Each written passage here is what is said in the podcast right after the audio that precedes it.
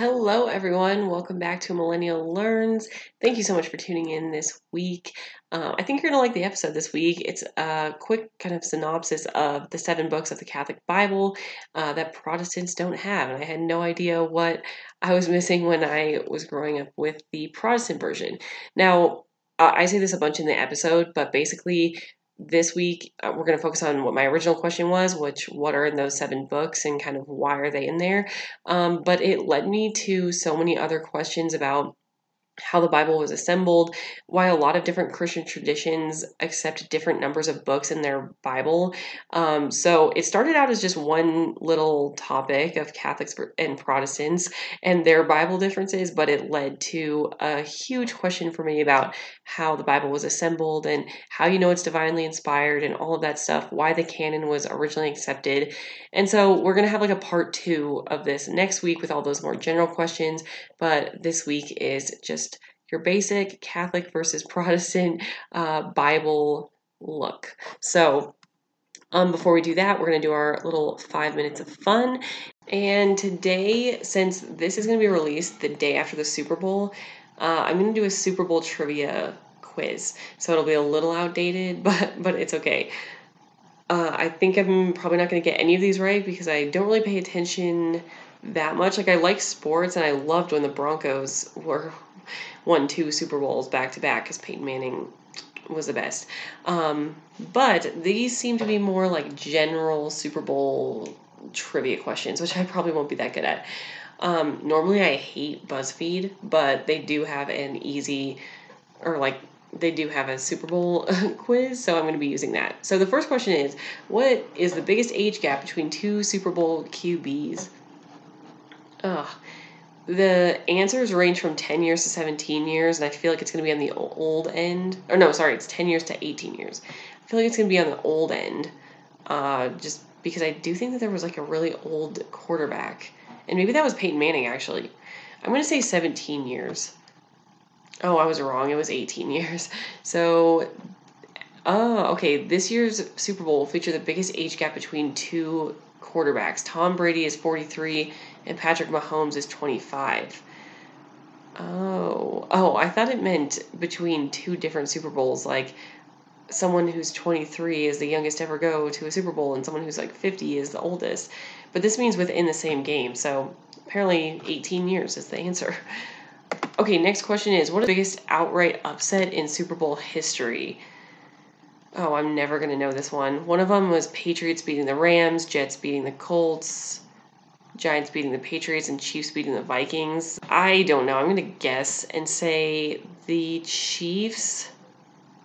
No, I'm to say the Giants beating the Patriots because I feel like the Patriots, that was Super Bowl 42, which wasn't that long ago, and I feel like the Patriots have been favored since then. So I'm to say that. Oh, I was wrong. Okay. It was the Jets beat the Colts. Um, Joe Namath's famous guarantee came to fruition as the Jets walked in 18 point underdogs and came out and walked out as champions. Okay, so 18 point underdogs. Wow, that's kind of impressive, actually. That's a lot of points. Uh, okay, who was the first black quarterback to win a Super Bowl? The answers are Doug Will or the options are Doug Williams, Russell Wilson, Patrick Mahomes, or Donovan McNabb. I don't think Patrick Mahomes is one one yet because he's young, I think. I don't know who Doug Williams is, and I have only heard of Donovan McNabb like rarely, but I think Russell Wilson won one as a Seahawks quarterback. Oh, and I was wrong again. Okay, I'm not doing well. It was Doug Mc, Doug Williams. Uh, this says McNabb never won a big game, while Wilson and Mahomes both cl- can claim a Super Bowl victory. Williams was the first to do it in 1988. Oh, so I was wrong on many fronts here. Mahomes and Russell Wilson have both won a Super Bowl victory, but McNabb was the first one. Okay, interesting. True or false? This year's Super Bowl will be the first time a team has gotten to play in their home stadium. That seems really unlikely that that would be true, that this is the first time there's been like over 50, but maybe, I mean, maybe that wouldn't be a question unless it was true. So I'm going to say true. True. Wow, that's interesting. The Bucs beat the Packers to advance to the Super Bowl, which is being held at their home stadium. The closest a team has come recently was the Vikings in 2018. Okay, that's interesting. Uh, oh, there's more questions. So, how many NFL teams have not won a Super Bowl? The answers are from like 6 to 13. I'm going to say uh, I'm going to say 10 teams have not won a Super Bowl. Oh, wrong. Oh, so the answer is 12. I said 10. The correct answer was 12. So this says nearly half the league has not won a big game or has not won the big game, while teams like the Patriots and Steelers have won six. Interesting. So 12 teams have not won. Which team has the most consecutive Super Bowl appearances without a win? so the options are Cleveland Browns, Minnesota Vikings, Los Angeles Chargers, and Buffalo Bills. And that's funny because the Cleveland Browns, like for a long time, they didn't even win a game and that was kind of recent, I think. Um, I don't. I'm not gonna know this one. I have a feeling it's between the Bills and the Vikings, so I guess I'm just gonna go the Bills. I was right. While both Buffalo and Minnesota have gone to Super Bowl and lost four times, the Bills did it four times in a row. That would suck to be a Bills fan and go four times in a row and then not win. Oh, I feel bad. I hope they won one after that. Uh, okay, which Super Bowl matchup famously went through a 34 minute power outage after Beyonce's halftime performance, gaining the nickname the Blackout Bowl? This one I watched because the Broncos were in it, I'm pretty sure. Okay, so one of the options is Super Bowl 48, which is Seahawks versus Broncos, and I know that that one's not it because I was on a dance team when that was happening, and we watched it in Disney World because we we had to be at nationals. Um, so I know it wasn't that one. I have a feel. I think it's. I think it's Super Bowl Fifty, Panthers versus Broncos, because that's the one that we won. Oh, I was wrong. Oh, it wasn't with the Broncos. The right answer is Super Bowl 47, 49ers versus Ravens. I must have just been watching just randomly, but I do remember her halftime show. So um, it says this Super Bowl was also the first one in which two brothers coached opposing teams, uh, Jim and John Harbaugh. So that's a fun fact. Next question is Who has the most Super Bowl MVPs? Terry Bradshaw, Bart Starr, Tom Brady, or Joe Montana? I thought it was Terry Bradshaw, so I'm going to say him. Oh, wrong. Tom Brady.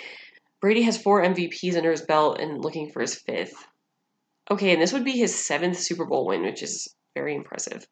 All right, which Super Bowl had the highest attendance?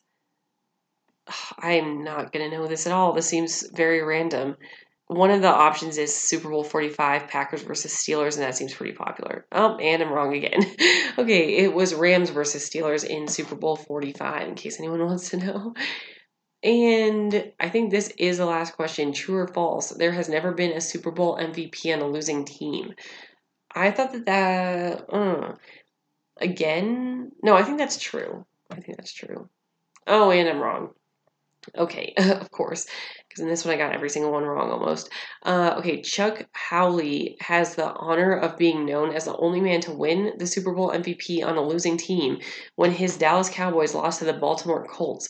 He also became the first defensive player to win the Super Bowl MVP.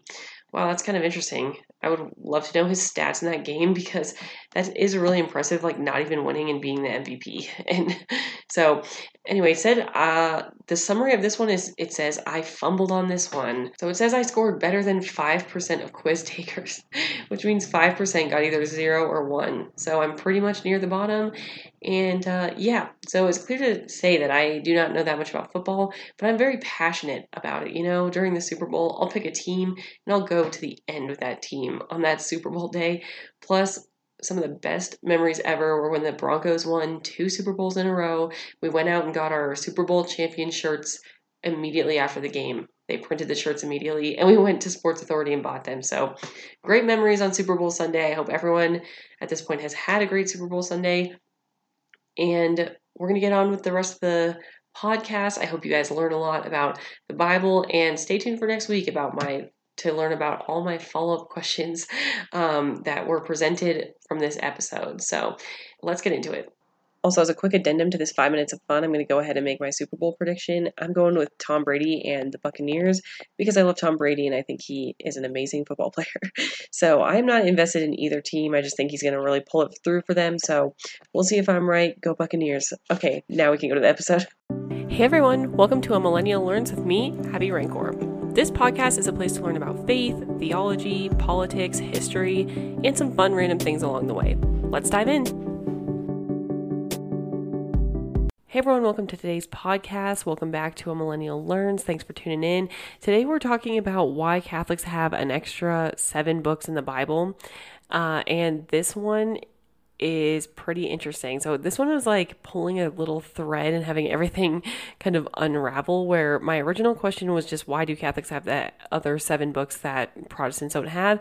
And it led me on this very large uh, it led me to like a million more questions basically. So this week, since it was my original question, we're going to focus on what's in those extra seven books and why the Protestants don't include them. But then I think next week we're going to go into really a full deep dive about how the Bible was assembled because it does help with other questions that this episode will lead to. For example, the Greek Orthodox have even more books than Catholics do. Um, you know, Mormons obviously have like another book called the Book of Mormon. So basically how the Bible is assembled and why it was assembled and what are the criteria for it being in the biblical canon is something that this episode led me to research. So we're going to go over that next week. This week, again, since it was the original question, we're just going to dive into the Catholic seven books uh, and see what's included in them and why Protestants don't accept them, just at least at a very basic level before next week. So um, I'll go over my original thoughts for these books. Basically, I didn't really know anything about it. So I grew up going to Catholic Mass, but also a little bit of Protestant uh, mixed in there. And so I think I knew in the back of my mind that the Catholic Bible was a little bit different than the Protestant Bible, but I didn't know it was like full extra books or how those books differed or anything like that. So I was kind of going in blind. And really, this question came up during the quiz I did in the first episode um, about how many books you think there are in the Bible. So I said 66 because I know that that's the Protestant number, and that's kind of what I had always heard. But I at that point was uh, kind of aware that Catholics accepted 73. So I really didn't have a huge background on this going in, uh, which made it even more interesting to research, honestly. So, um, yeah, so I'll go into the research right now. So I'm going to go into what each book uh, contains and kind of what they're all about. So there are seven books, like I mentioned. The list of them is the book of Tobit, Judith, Baruch, Sirach, First and Second Maccabees, and the Book of Wisdom. Uh, and it apparently also has some additions to the stories of Esther and Daniel. There's like extended versions in there.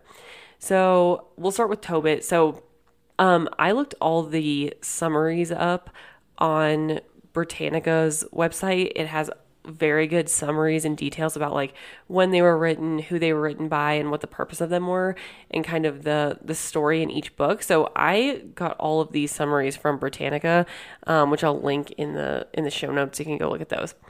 Uh, but basically, the Book of Tobit is they call it a religious folk tale. So it tells the story of a man named Tobit. He was a very devout Jew who had been exiled to Nineveh, which is in Assyria. So he did a lot of good works, things like giving alms, which is like giving to the poor and burying of the dead. Um, but he was struck blind, kind of. It sounds like from kind of an unknown reason. Then, in conjunction with Tobit's story, there's another character named Sarah who is the daughter of Tobit's closest relative. So you're following these stories simultaneously. And Sarah um, also has kind of bad luck of her own. She has been married seven times, but every wedding night, the her husband uh, is struck dead by a demon. So he's killed each one of her seven husbands on the night of their wedding. Um, so both of them are praying for deliverance for God, uh, for deliverance from God. So God sends an angel named Raphael as an intercessor for both of them. And as the story goes in Tobit, Tobit has money uh, in a faraway city, and so he sends his son Tobias on a venture, on an adventure to go get that money. Uh, that town is called Media, and Sarah lives in Media. So Tobit Tobit sends his son Tobias to Media to go get that. On the way, he's bathing in a river and he's attacked by a fish. Raphael is there as the angel intercessor um, who's like making the journey with Tobias, and uh, he tells Tobias to save the innards, the, the like guts of the fish as medicine.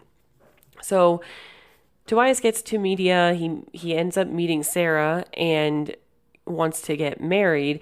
And the fish innards that he got before um, help stop the demon so he doesn't die on the wedding night. They then go back to Nineveh where Tobit is, and the fish gall cures Tobit's blindness. Um, and then the book closes with Tobit giving a song of thanksgiving. So the basically the main message of this book is talking about how people can be like unfairly or you know unaccountably afflicted by bad things but their faith is rewarded in the end and it all turned out good and with a song of thanksgiving.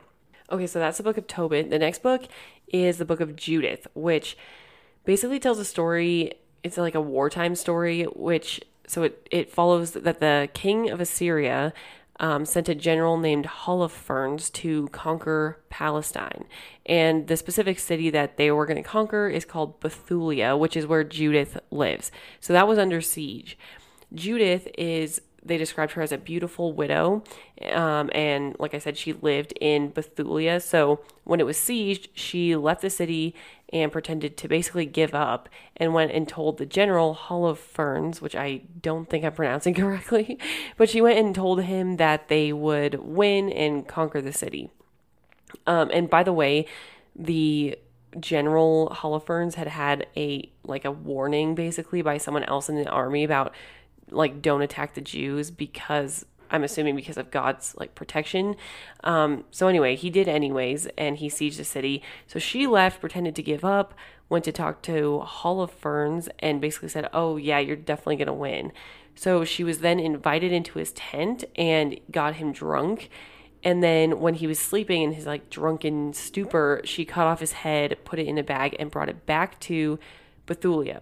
So the Assyrians, who were the ones attacking them and sieging the city, now had no leader. And so then the Jews were able to win because they were leaderless.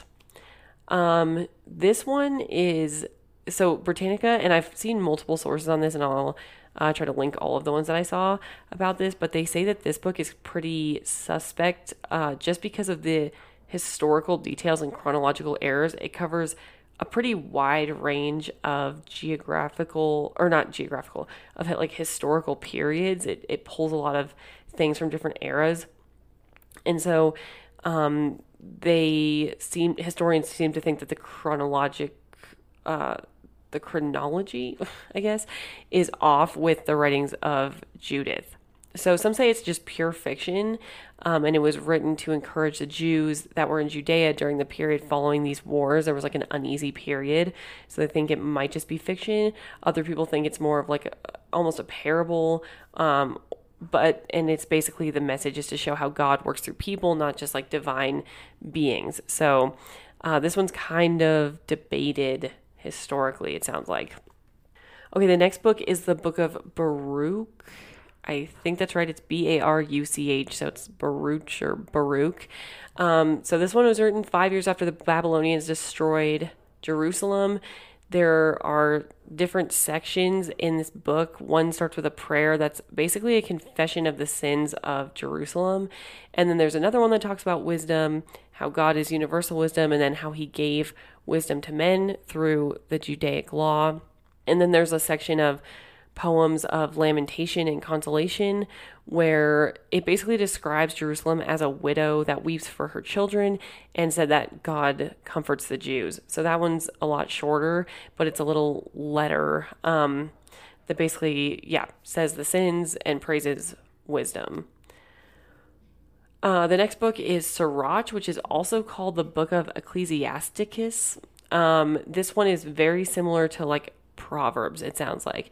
So it presents a lot of moral rules, corrections for people, um, just snippets of wisdom, basically. It personifies wisdom as a woman as Lady Wisdom, which is pretty common in Proverbs. If you go through like Lady Wisdom's on a street corner, um, sounds like it kind of does the same thing with that. Um, this is the only one of these books where the author is for sure known. Uh, it was written by a guy named Ben Sira, which is why it's called Sirach or Sirach. Um, and his grandson actually carried the book to Alexandria to get it translated in Greek um, a little bit after he wrote it. So um, that one is known and it's pretty similar to like Proverbs. And then Maccabees, this one was, these are the most confusing ones to me because, so when I look it up, there's two books of Maccabees, first and second Maccabees, that are accepted into the Catholic canon, so in the Roman Catholic canon. But there's actually four books of Maccabees, so only the first two are accepted. Um, so, first Maccabees is an account, well, okay, I'll back up. Both of these books are basically historical accounts First Maccabees is an account from the events of Antiochus the Fourth. I don't know. Um, so there's like a period that it's from. So it's from Antiochus the Fourth Epiphanes of Syria to the death of the high priest in Jerusalem. It talks about the refusal of the high priest to perform re- like pagan religious rites, and says the Jewish or and uh, outlines the Jewish revolt against the Syrians and Judea's independence.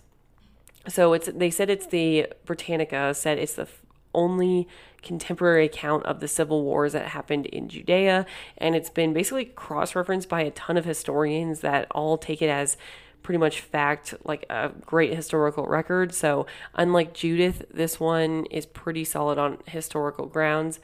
Um, and then Second Maccabees is another historical account which focuses more on the Jewish revolt against Antiochus and shows how Judas Maccabeus. I don't know if I'm pronouncing any of these right, but um, how he defeated this Syrian general. So it sounds like both of the uh, books of Maccabees are historical accounts of like Jewish wars, uh, just split into two essentially. And then the third and fourth book, the third one seemed relatively unrelated, and the fourth one was kind of like a more vague historical account. So I'll probably go into more those more as to why they're not included, even in the Roman Catholic canon, uh, next week when we go over the assembling of the Bible. And then the last book that is in the Catholic Bible that is not in the Protestant Bible is the Book of Wisdom, and it's also known as the Wisdom of Solomon. So, this is another book of wisdom uh, in the wisdom section of the Bible, which is also similar to Proverbs. It also personifies wisdom as a woman, and it really encourages introspection. Um, so, this was they think it was used as a defense of Judaism during this time period that it was written because the doctrines were described in terms of Hellenistic philosophy, which is kind of the surrounding philosophy that everyone that was not a Jew used. And so it showed that those truths of philosophy in their surrounding culture were applicable to the Jewish concept of God. So, again, this can be broken up into three different sections. One talks about the enthusiasm you should have, I guess, for religious practices. One is praising wisdom, which is, again, similar to the other two. We talked about Proverbs and Sirach. And one of them, and then another section is talking about how wisdom guided all of Israelite history and talks about the condemnation of any idols. So, the other two big differences between the Catholic version of the Bible and the Protestant version of the Bible is the stories of Esther and Daniel. Um, so, it wasn't full books that were added, but there are extra chapters in the Catholic version that, that are not in the Protestant version. So, like it said, this website that I found, which is called ourelement.org, it's like a Christian or it's a Protestant website. Um, so just keep that in mind as I read this. But um, basically, it says for Esther, there's an additional six chapters at the end of Esther. Now, originally, the extra verses in those chapters were interspersed throughout the book of Esther um, in the Septuagint, but the early church father, they call him, which is St. Jerome, when he translated it, he put them all at the end um, in his translation because it wasn't addition or because the those chapters weren't present in the original Hebrew text. So he put them at the end, which is chapters 10 4 through 1624. So that's the the section that's new. So some modern Catholic Bibles now put the those verses in order and intersperse them as they were in the Septuagint. Yeah, originally they were just all at the end in the original translation. So those extra chapters include a couple prayers to God. And this website says perhaps because it felt that the above mentioned lack of mention of God was inappropriate in a holy book. Again, this is taken from a Protestant perspective, so they obviously think the Catholics edition was wrong. So, but it sounds like the additions changed the tone of the book and made it sound more like the Jews were saved from the destruction that they were going to go through in Esther because they were so pious and like devout, essentially. So, yeah, that was added in after um, the original book was written. Then the additions to Daniel are also pretty interesting. They seem a little bit more um, broad, like a little bit more involved. There's a lot of additions. So, again, there's extra chapters in Daniel, and there's three kind of stories or additions that are in the book. So one of them is called The Prayer of Azariah and the Song of the Three Holy Children. And this is an expansion on the story of three Jewish boys getting thrown into a fire because they wouldn't really uh, they wouldn't worship idols. And so there's uh, a prayer basically that's um, additional in there describing what they prayed. Then there's another song, or then there's another section called Susanna and the Elders, which is again after where the normal Protestant Bible ends. So Susanna and the elders basically they were trying to blackmail her into having sex and Daniel stood up to the elders and had them like put to death and tried. Basically, there's a lot more to that story, but that's the very quick synopsis. And then there's another section called Bel and the Dragon, which um, Daniel or the whole town or village or whatever was worshiping this idol called Bel. And he had to prove that Bel was not eating the food that it was offered every night, which was the statue. The rest of the townspeople were getting, were eating the food and sneaking in. And so they tried to kind of like set him up, and he laid ash on the floor and showed that it, there were footprints and it wasn't Bel eating it. And then um, the kind of follow up to that was that he was then ordered to worship an actual dragon, and so he had to kill the dragon with his own two hands, and so he poisoned it and proved that that wasn't um, a god or worthy of, of worship. And then the last part of that is that there's another time when he gets thrown into a lion's den, and this time it's by Cyrus, not Darius. So he gets actually according to this, thrown into a lion's pit twice, so he has terrible luck. Um, but the lions don't eat him again.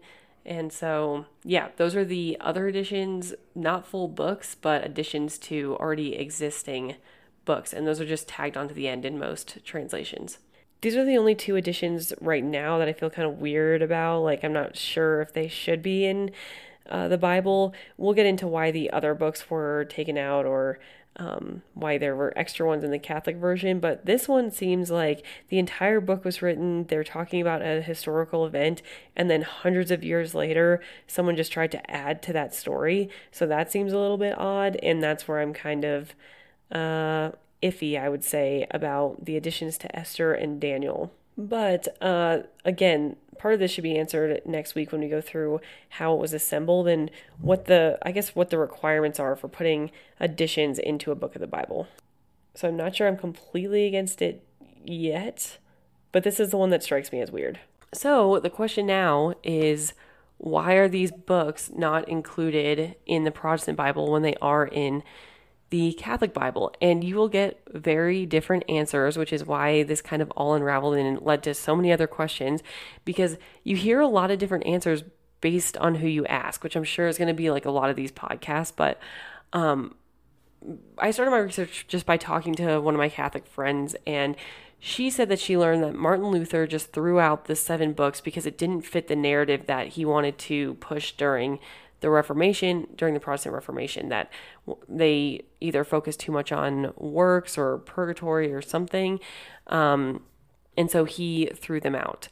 I did find a Catholic website that seemed to confirm that theory, where they said that there was some debate about purgatory between Martin Luther and a Catholic, and someone quoted a verse in Maccabees that said, basically trying to prove that purgatory existed. And so Martin Luther came back X amount of time later and said, oh, well, Maccabees doesn't even count. It's not in the historical canon, so we don't even use Maccabees. And at that point, it got thrown out. Now, okay, so that seemed to to confirm that. But then a Protestant website, um, which again I'll I'll link all this. Um, a Protestant website said that Protestants just simply never took these to be divinely inspired because they were not part of the original Jewish canon. So I'll back up a little bit. So the Jewish canon, you know, once I heard that, I wanted to look up what the original Jewish canon was.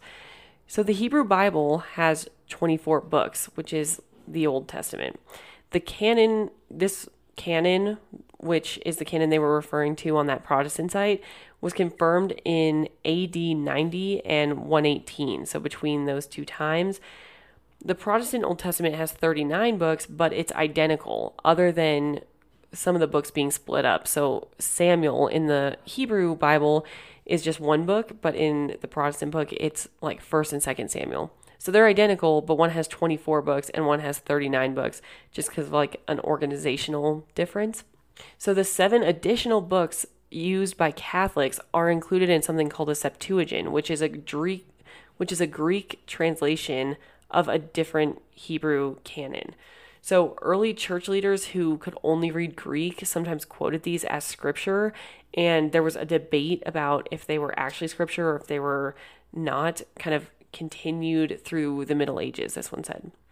And this is on a, um, the website Christianity Today. That's where I'm finding this new history about the the uh, historical Jewish canon. So we both use everyone uses the same exact New Testament books those were are pretty much not a debate, but it's the Old Testament books that that are a debate.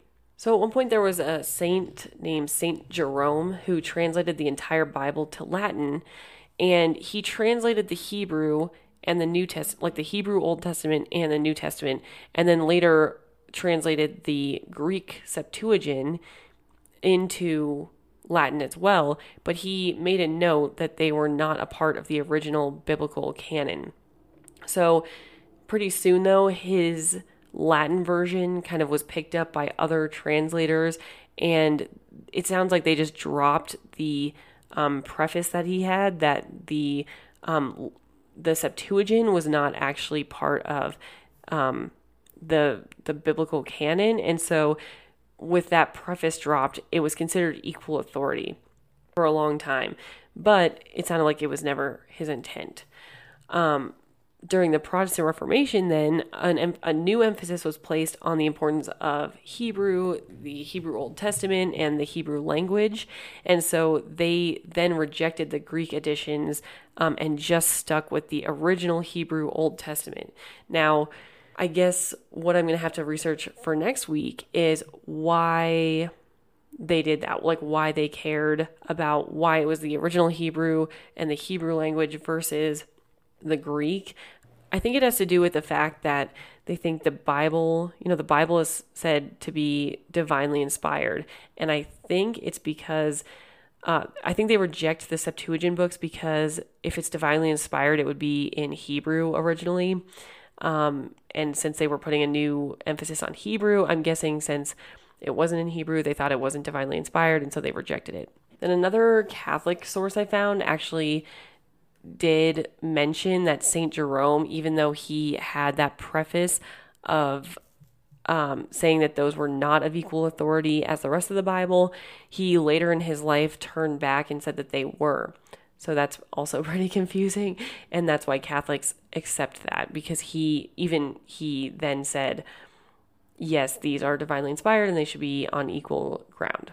I'm going to go into kind of my final thoughts on this. Uh, clearly, there's, I think there are a lot of questions as to why the versions are actually different. If you talk to a Catholic, they'll probably be like, hey, Martin Luther threw these out.